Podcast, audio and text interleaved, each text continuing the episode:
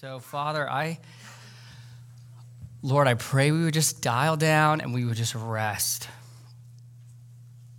And we would come not worried if our kids will distract us. We will come not worried about rent or relationships.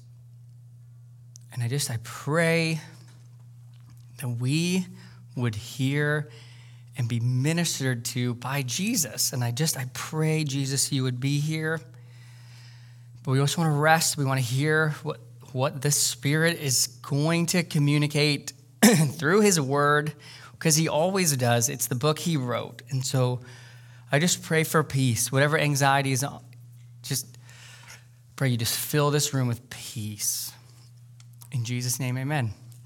Amen. I felt that peace. Okay. Um, there was here's the cool intro. There's no greater moment in human history than this moment. Like there really isn't. If you think about uh, the, like human history, even Time Magazine would say that Jesus Christ is the most uh, influential, most popular person on planet Earth. There's nothing more monumental than the coming of God at Christmas. So, Christmas, one of the biggest themes that we're talking about in this Christmas series is Christmas is miraculous. Like, it really is miraculous that God Himself would step into human history to accomplish something in our place. Like, like He is amazing. The whole Christmas narrative is miraculous. So, one of the things we've been talking about, uh, this is only the second week in this series, is not only the miraculous beauty of Christmas and what it means theologically for us but we're also looking at how Jesus came and how miraculous that was. Meaning, like, he came through like supernatural means, like, he came through dreams, through angels, through prophetic words. He, he came through a virgin birth, the incarnation. Those are the themes that we're talking about. And so today, uh, we're talking about angels. Now, angels, interestingly, are like in every passage at Christmas. Like they're they're everywhere. This is their greatest visible ministry announcement. Like this is this is their time to shine. And they do right? You think of like the shepherds like they filled the night sky with the glory of god. They're just radiating god's glory. Uh, so we're talking about angels today okay? Specifically we're going to talk about what god teaches us in the life of zechariah. Uh, so zechariah in luke chapter so if you have a bible or your phone go to luke chapter 1 uh, starting in verse 5 zechariah is the first angelic visitation. So if you're like, how are we going to do this sermon? Let me tell you. We're going to first look at um, what God is going to show us our greatest Christmas need is. Like one of the things you're going to first learn in Zechariah and what the angel reveals to him is our Christmas need. Second, we're going to look at why and how God changes Zechariah's life. And then third, we'll look at angels. Okay, so that's where we're going to go today. Uh, let me read the passage so you can get a full sense. And then I'm going to ask the Holy Spirit one more time to give me just the gifts to, to do what I do up here. And then we'll walk through it. Okay, good. See, the peace is still working. Robert's like just taking pictures already. You're ready for CG. Okay. In the days of Herod, king of Judea, there was a priest named Zechariah of the division of Abijah. By the way, Luke is a lawyer. Okay, so if, if how many of you like, you know, you go to university and all that kind of thing, and you hear like, oh, the Bible was written down years ago. Okay, it wasn't.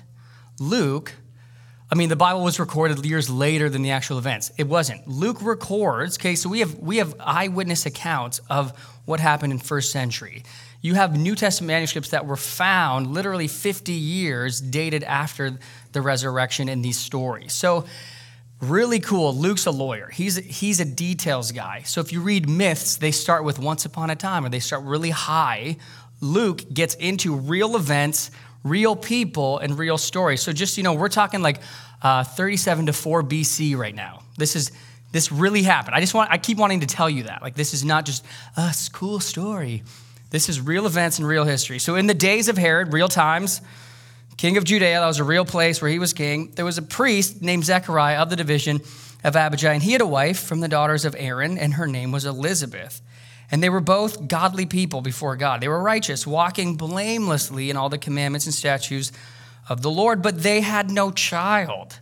They'd been praying, longing, wanting a baby because Elizabeth was barren and both were too old now.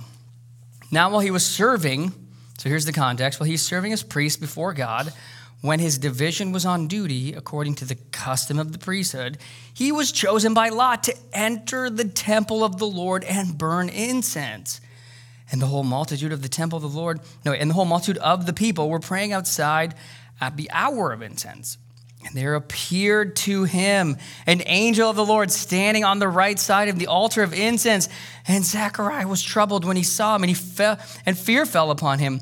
But the angel said to him, Do not fear, do not be afraid, Zechariah, for your prayers have been heard, and your wife Elizabeth will bear you a son, and you shall call his name John, and you will have joy and gladness, and many will rejoice at his birth, for he will be great before the Lord, and he must not drink wine or strong drink and he will be filled with the Holy Spirit, even from his mother's womb. And he will turn many of the children of Israel to the Lord their God, and he will go before him in the spirit and power of Elijah to turn the hearts of the fathers to the children and the disobedient to the wisdom of the just to make ready for the Lord a people prepared. And Zechariah said to the angel, How shall I? Know this.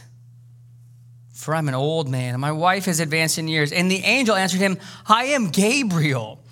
I stand in the presence of God, and I was sent to speak to you and to bring you this good news. You know? Behold, you will be silent, unable to speak until the day that these things take place, because you did not believe my words, which will be fulfilled in their time.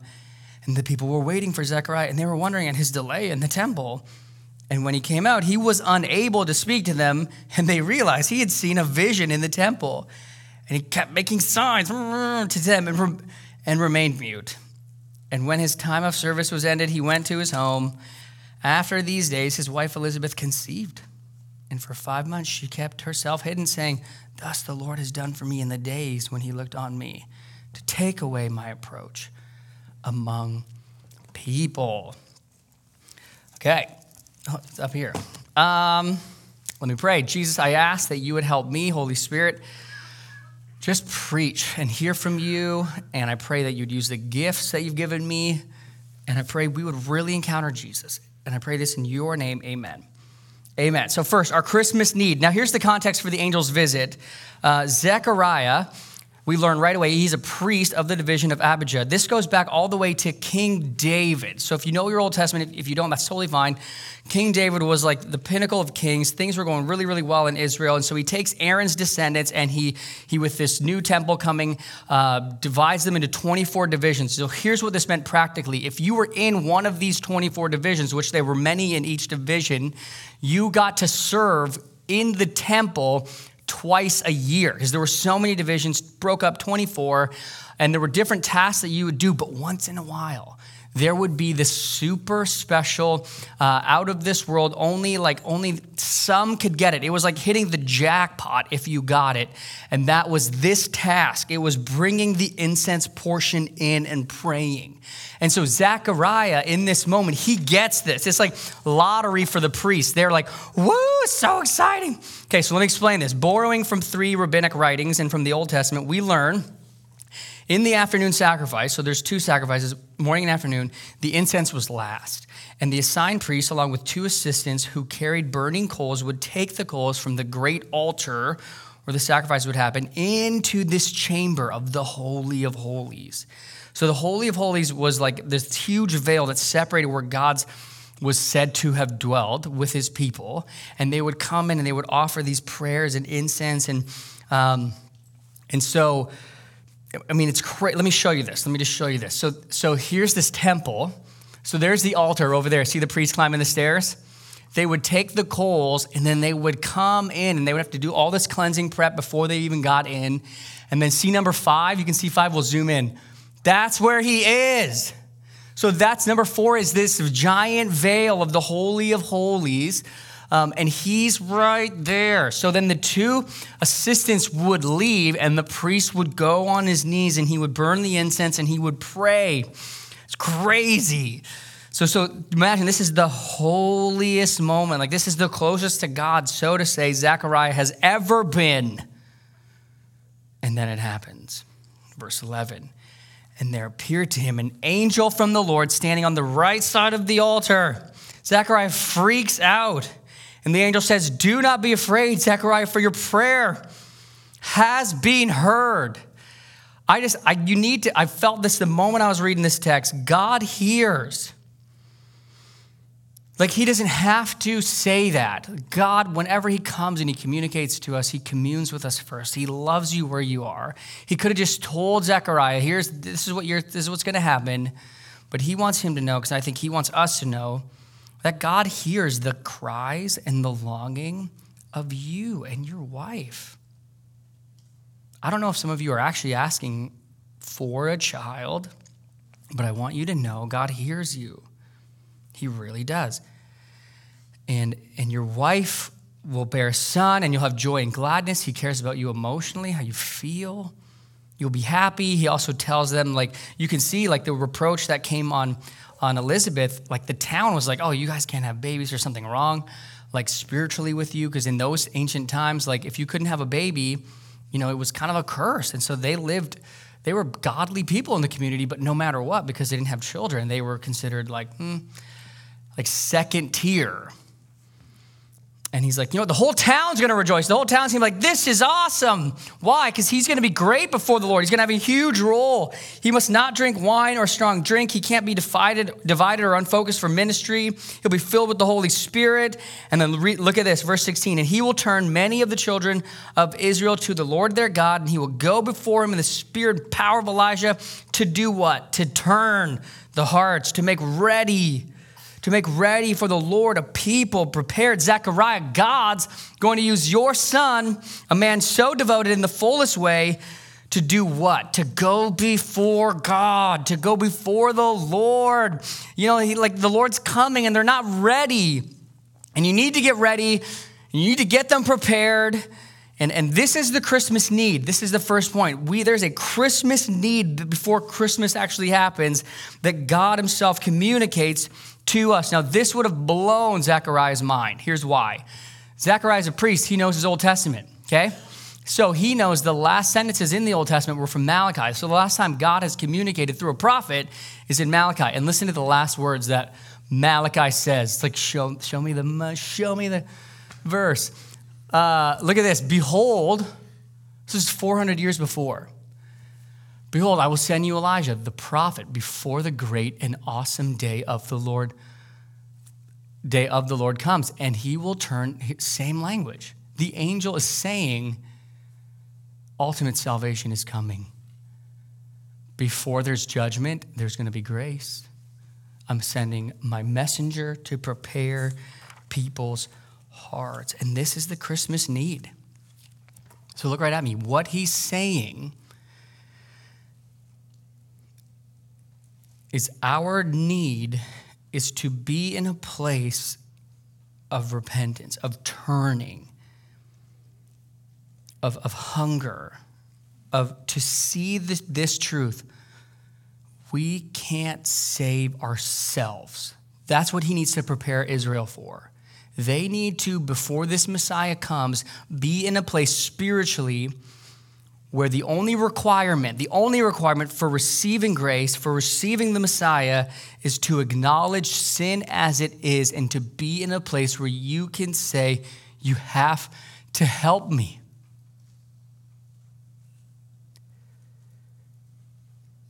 No one will come to Jesus until you're in a place where you can say, like the song says, Nothing in my hand I bring, simply to the cross I cling. This is what it means to be prepared for a Savior. When John the Baptist shows up, by the way, he, he's crazy, right? You can read about him. He's like dressed in like all these like weird garments, eating honey, and bees are on his face.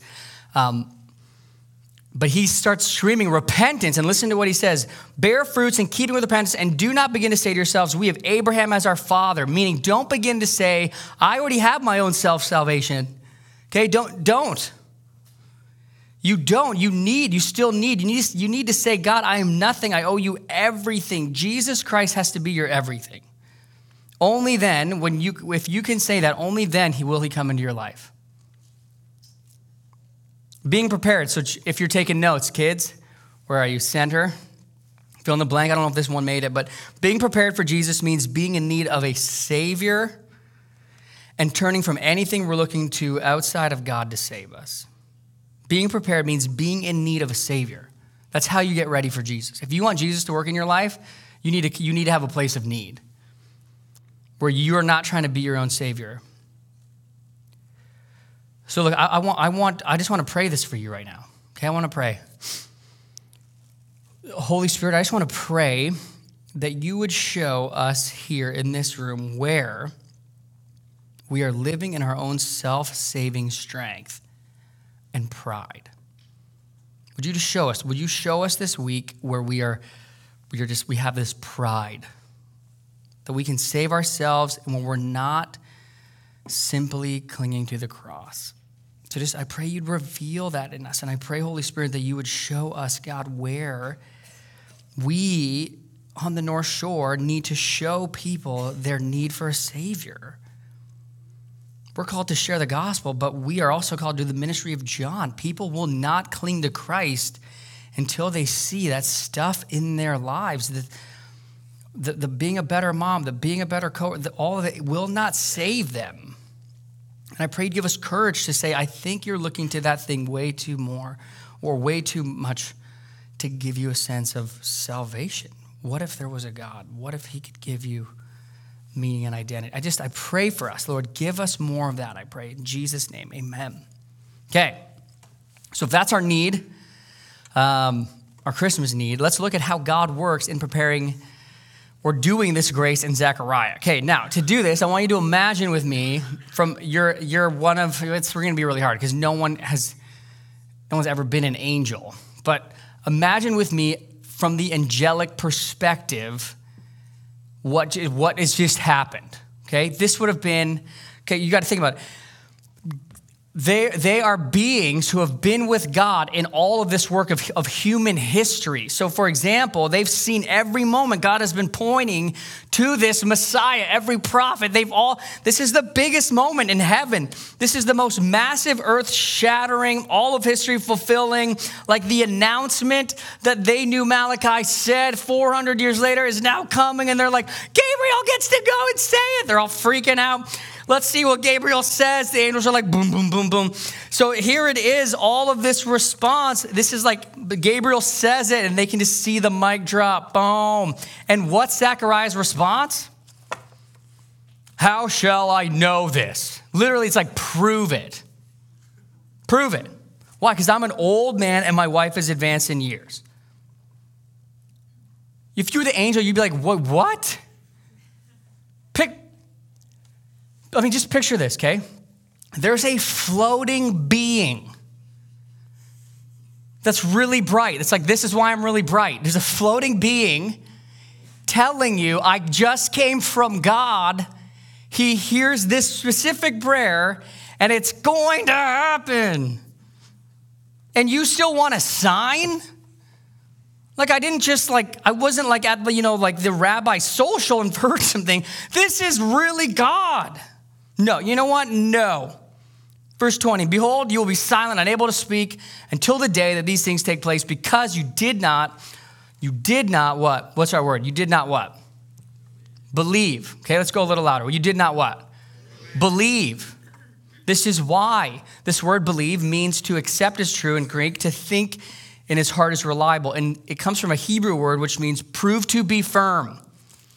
So he sees an angel that proclaims Malachi, it's going to happen. He's in the Holy of Holies, like he's just right there. And he doesn't think it's proof enough to be firm. And, and what does this teach us about God? Instantly, I know exactly what it's teaching us. Here it is He's a good surgeon. Here's what I mean by that God is good at using situations, even miraculous ones, to till up what he's wanting to get out, what he's wanting to transform, redeem, or set us free from. God was not surprised. He knew what was in that man's heart, and he had to get it out. There, listen, listen, listen. There is something going on in Zechariah's response that's very different. For example, when you read about Mary's response, Mary has the same language. How will this be? But she right away goes, May it be. I'm his servant. Let this happen. She submits. Now, Zechariah's response is not a humility ask. All the commentaries agree this is a skeptic, critical, closed minded kind of doubt they say this there's a kind of doubt that actually wants answers. And then there's a kind of doubt that doesn't want answers. There's a kind of doubt that really, really, really shows, okay, speaking of Mary here, here's a person who's open to the truth, is willing to get out of the driver's seat of her life if she can be shown the truth, but not Zechariah. Sure, there is a, listen, listen there's a kind of doubt which we see in Zechariah where he's using all the questions, all the doubts, all the arguments really as a way to try to stay in control of his life, keeping his mind closed.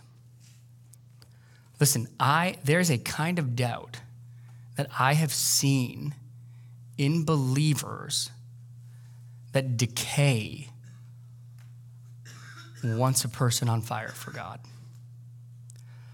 Like I've witnessed in my life friends who once on fire for God, who could not get enough of the Word of God, could not get enough of wanting to share it and be warm with it, say to me now, I know all the stories. We don't really know how to interpret. I've seen that. There's a kind of doubt that's so skeptical, it, it's so critical that if it's happening right now in this room, most of you have come into church before and have said this. You've thought this at least. Here he goes. Here's, the, here's what the preacher's going to do the preacher's going to lower his voice and he's going to get down and he's going to make you feel all emotional. And then comes, he's, you, that is, you think in your mind, you know how to play the game. You know what this church, you know what he's doing up there. You can't come back from that. Some of you can't. And I'm it broke my heart. There were three people the Lord showed me in the first gathering that are I could literally feel a cut go under my chest and the room filled like Elsa's song, just with icicles. Um, there's a kind of doubt where an angel can be in the room and you go, no. I, I believe there are some of you in here that I want to see God heal, that I want to see God release you from. But if you don't want it, Look, I believe there are some people in here who have a wound. And that wound, when it festers, maybe a pastor wounded you, a friend wounded you, a grandparent wounded you, and you hear language like theirs, it festers into an unbelief like Zechariah's, and an angel couldn't penetrate it. And I think some of you can identify with what I'm saying. Something happened.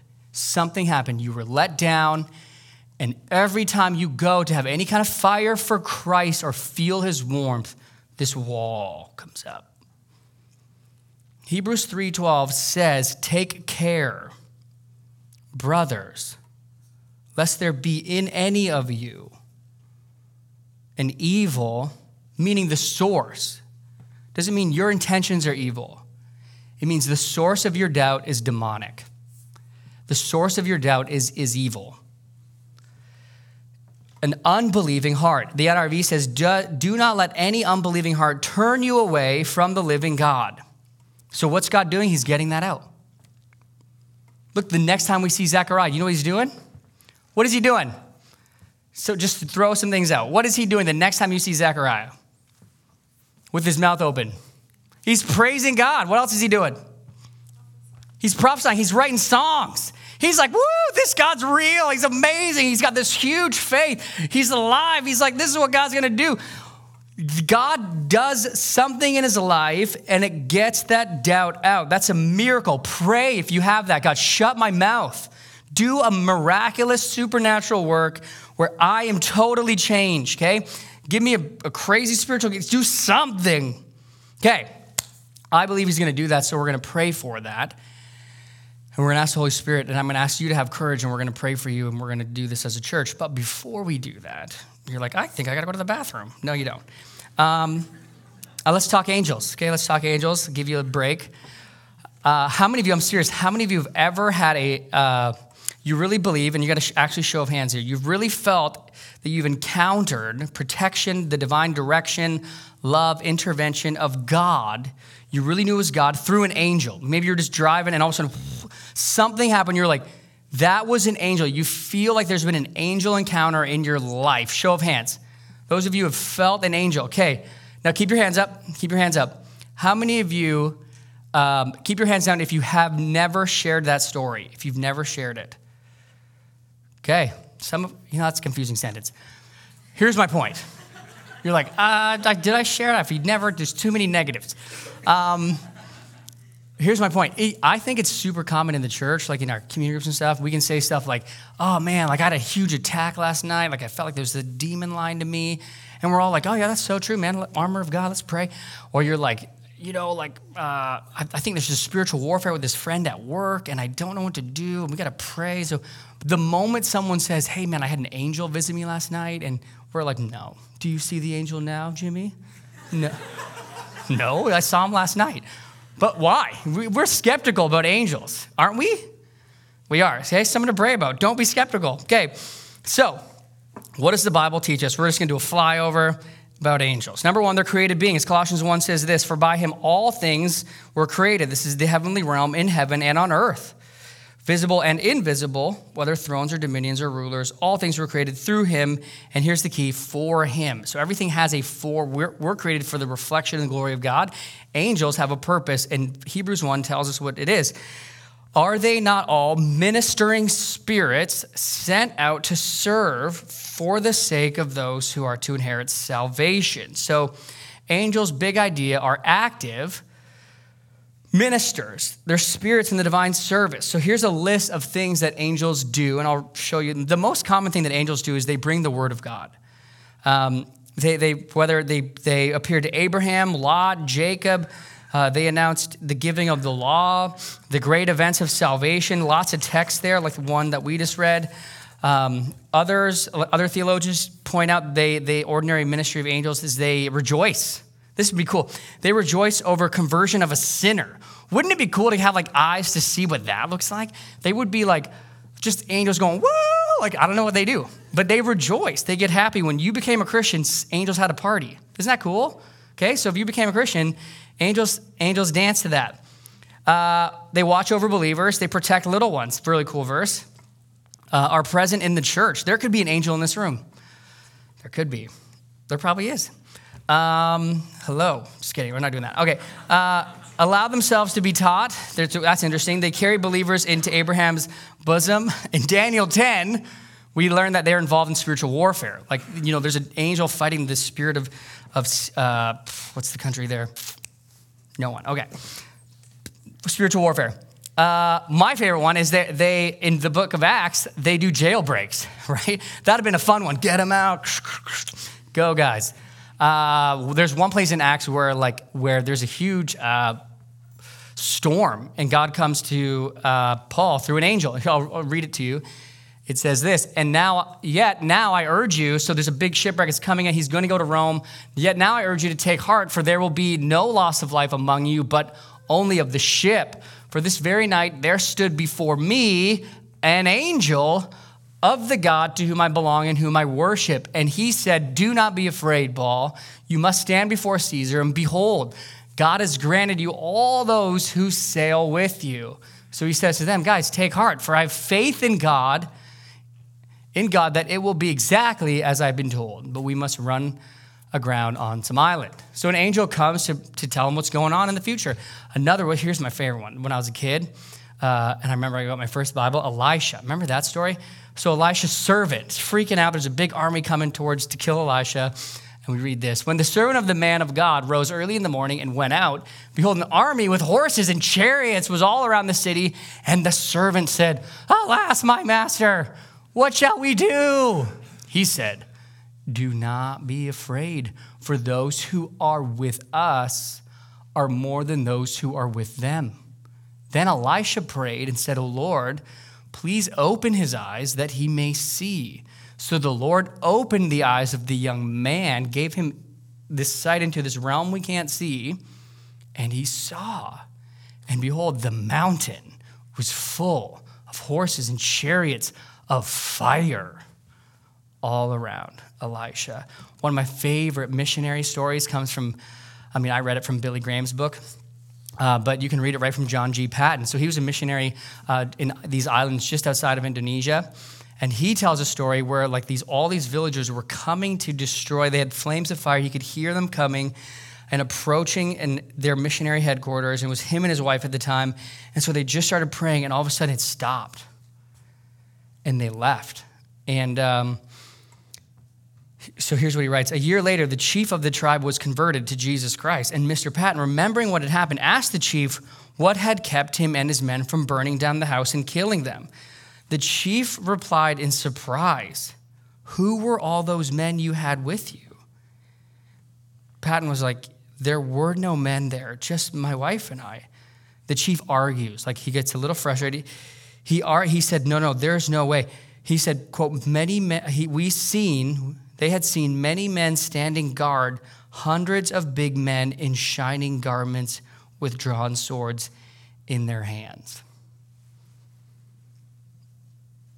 That's awesome. I, I, I, had a few more stories I want to read, but I want to do something else. I appreciate the author of Hebrews 13 2, where he says, Do not neglect to show hospitality to strangers, for thereby some have entertained angels without knowing it, unawares. They're ministering. They've, they've ministered more than likely hundreds of times in your life. They love God's servants. That's their job. They wake up every day. Actually, I don't think they sleep. They're actively every day serving God's servants. So it shouldn't surprise us then from time to time that God would allow us to see or be aware of angels. We can so that we can sense his love. We can thank him for his profound supernatural care, divine guidance. Really important. Let me say this. Different than spiritual gifts, uh, we're never called to pursue encounters with angels. We're never, there's no, if anything, John, when he actually has a vision from an angel of the end times, he actually falls down to like, uh, but worship the angel. And the angel's like, stop, stop, don't do that. I'm a servant with you. Worship God. So we're not called to like pursue angels or go after learn angel stuff. Uh, it's good to be aware. It's good to be excited that there's an army of servants dedicated to ministering to us. But our heart is to focus on Jesus because that's what they want to do. They want to highlight Jesus, they want to bring the message of Jesus. But from time to time, you should expect one way God might intervene in your life with divine guidance, protection, and oftentimes he will, uh, is through angels. So, there you go. Cool. Right? Turn your neighbor and say, That's, that was cool. That was cool. Okay? That was cool. Um, so, here's what I want to do I believe God wants to minister. So, I, I believe He wants to do something this morning in the same way He did in Zechariah's life. Um, I hope He doesn't shut all your mouths, though that would be a weird church experience. We'd all come out and be like, but he could. And if he did, I actually think that would be really, really helpful for some of you. Not in that way. Just something to pray about. Um, but I believe that God wants to reveal in us what's hindering our faith, what's hindering our risk for Him. There's unbelief at the Shore Church. I don't know how to explain this, but I'm going to do my best. I believe we have good doctrine. I believe that we have right belief. I believe we have good theology. And so, if an angel, if, if Jesus were to walk among the lampstands, he would say, You do this well. But I believe some of us do not believe in the outworking ministry that God's calling you to do the works Jesus did in the way Jesus did them. You stop. There's something there. You have unbelief. I believe there's addiction in this room that is hindering unbelief. And I believe you need to bring that addiction to this prayer team and tell us, I'm addicted to this. And we will pray and we will counsel and we will pray for you. I also believe there's some of us that have doubts that are keeping you in a place of just critical. You're so critical. In every conversation, you're the critical guy. or the critical girl. And God wants to break that. He wants to just tell you that's not from Him. You need to stop being critical. For some of you, it's sin. The source is sin. There's a sin in your life. For others of you, you have a demonic spirit. I know that sounds weird, but you do. And you don't even know you do. But if you feel every time a desire for the warmth and the affections of Jesus, and all of a sudden you hear you're not worthy or you're something else comes into your heart and it closes it, that's a demonic spirit. You just got to recognize that. Some of you have unbelief through a wound. You have a wound. You have a, a leader said something to you, um, or it was a book. Someone gave you a book, and you actually can remember this book, and you can remember reading it, and it, it, it's you spiral. You had this crazy fire for the Lord, and this book took you out. Um, I don't know, but here's what I know. Just like Zechariah, you still come to church, but you're, you're apathetic. You don't care. Nothing changes in your life. You don't care, but you hate that. And you know God loves you, and you feel his affections for you, and you want him to release that and knock that out and if that's you, you need to let us pray for you. The elders will be over here. We'll have a prayer team over here. We're going to have a time of ministry where I'm going to actually have you stand. And I guess most of us will stand. And then we're going to pray for each other in this room. But we're also going to have you come if you feel anything about addiction or demonic spirits, come over here under this exit sign and we're going to pray. There's a wound from a past either grandparent or friend. And, and you, you need to come to God with that today. You need to come to prayer. You need, you need, because because here's the thing. I think God's taking the Shore Church into a whole new season, and I just think He's cleaning house. I think He has something for this ministry and these people and us, even in the new year, that He wants to reignite a new assignment, a new passion, a new encounter with Him, and you need to want it. I can feel that emotionally, and He can. He can do it. You just got to say He can. Here's how I know He can He went to the cross, He was quiet. He did not speak when reviled against. He, in the place of Zechariah, shut his own mouth so that he, when he rose from death, could give the grace of God to Zechariah. And Zechariah prophesies this power. Are you ready for it? Zechariah says this Blessed be the Lord God of Israel, for he has visited and redeemed his people and has raised up a horn. You know what a horn means? It means a victorious champion of salvation for us. And that champion is here.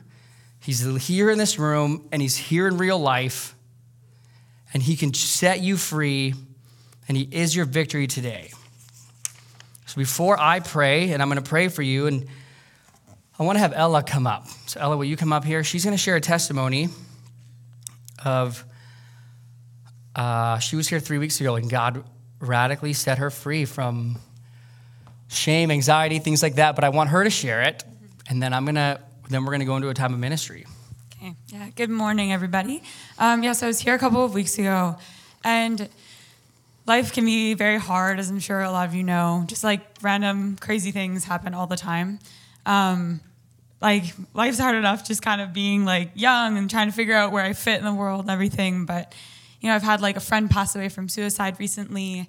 Um, just sexual trauma from really evil people that are in the world. Um, and I just like would sit in church and people are like, God is good, He has a plan. And I'm like, everything seems so random so chaotic and I, I just don't know if I buy it. And it was just like trying to live um, like this life where you're trying to force yourself to believe that like God is good when you're just like hurt and like you feeling shame and guilt and like, you know, how can he be good if I feel these things and like if I don't have peace, you know? And I think it was an issue for me with like my pride and thinking that like my sin or these like evil things in the world were too big for God to fix and everything was too messy and complicated for him.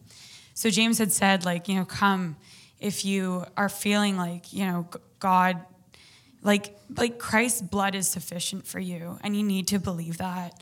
Um, and if you're not believing it, like come get prayer. And yeah, I'm just here to say there is so much power in prayer and so much power in the name of Jesus.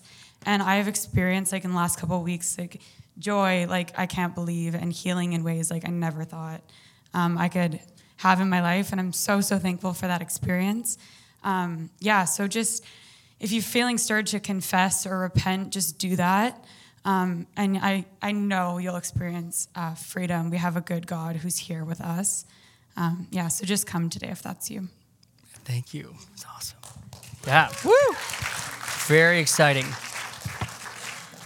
Okay, so here's how we're going to do this. And if, if most of you stand, I praise God for that. But um, if I mentioned you and the Spirit said, This is you, and I want to set you free, I want you to be brave right now, and I want you to stand up. I just want you to stand up where you are, and we're going to pray for you. So, Jill, you guys can come up. That was you, I want you to stand. If you have this kind of doubt going on in your life, and you find in your heart an apathy towards God, or you feel or hear you're not worthy, that's awesome. Praise God. I'm so, you guys are just brave. So here's what we're going to do. If you didn't stand and you know your heart's just pounding, that's okay. You can stand it and receive prayer. Come to us over here. But right now, I want you to get around those who are standing. So, body, you can get around. Jill's going to play some music. I want you to get around them and I want you to pray for them. I want you to pray for them. Just pray. Ask the Holy Spirit to show you how to pray. But let me say this really quick, and I'm going to pray this for you, and then you're going to pray. Um, what you're experiencing, those who stand right now, if you're standing, what you're experiencing right now is the love of God. He's such a good dad. I want you to imagine, I want you to imagine like when Jesus sees these kids coming to him, and the disciples stop him.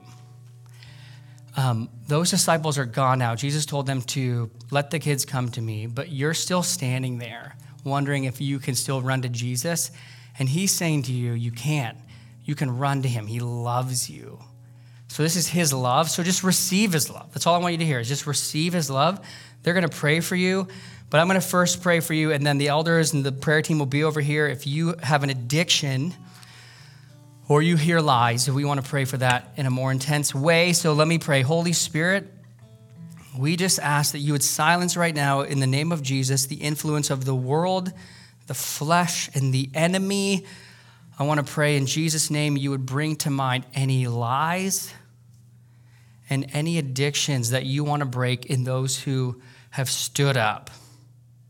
Bring to mind those lies and addictions. Bring to mind any reason for their doubt, as small as it is. It could just be a small event. And we ask in the name of Jesus that you would grant them belief. We ask in the name of Jesus you would break those lies, that you would expose your light for freedom. Christ has died. They are free. They're not lies. They can run to you, Jesus, and free them in Jesus' name. And then, Jesus, I just pray in the name of Jesus that you'd grant them a new belief, a new humility, a fresh trust. And I ask if there are demonic spirits present or involved that we would right now, in the name of Jesus Christ, as a church full of the Holy Spirit and light, command them to leave. They cannot come back. They are cut off in Jesus' name from the kingdom of darkness and any attempt to derail what God is doing. And I pray this in the power, in the authority, in the blood and name of Jesus Christ. Amen. Amen. So let's take some time. We're going to pray and then we're going to sing. And then we have a little time to take communion. Come when you're ready. We won't serve it to each other. We'll just we'll just take it individually, but we'll give 2 minutes for prayer and then just come take communion, spend some time with Jesus.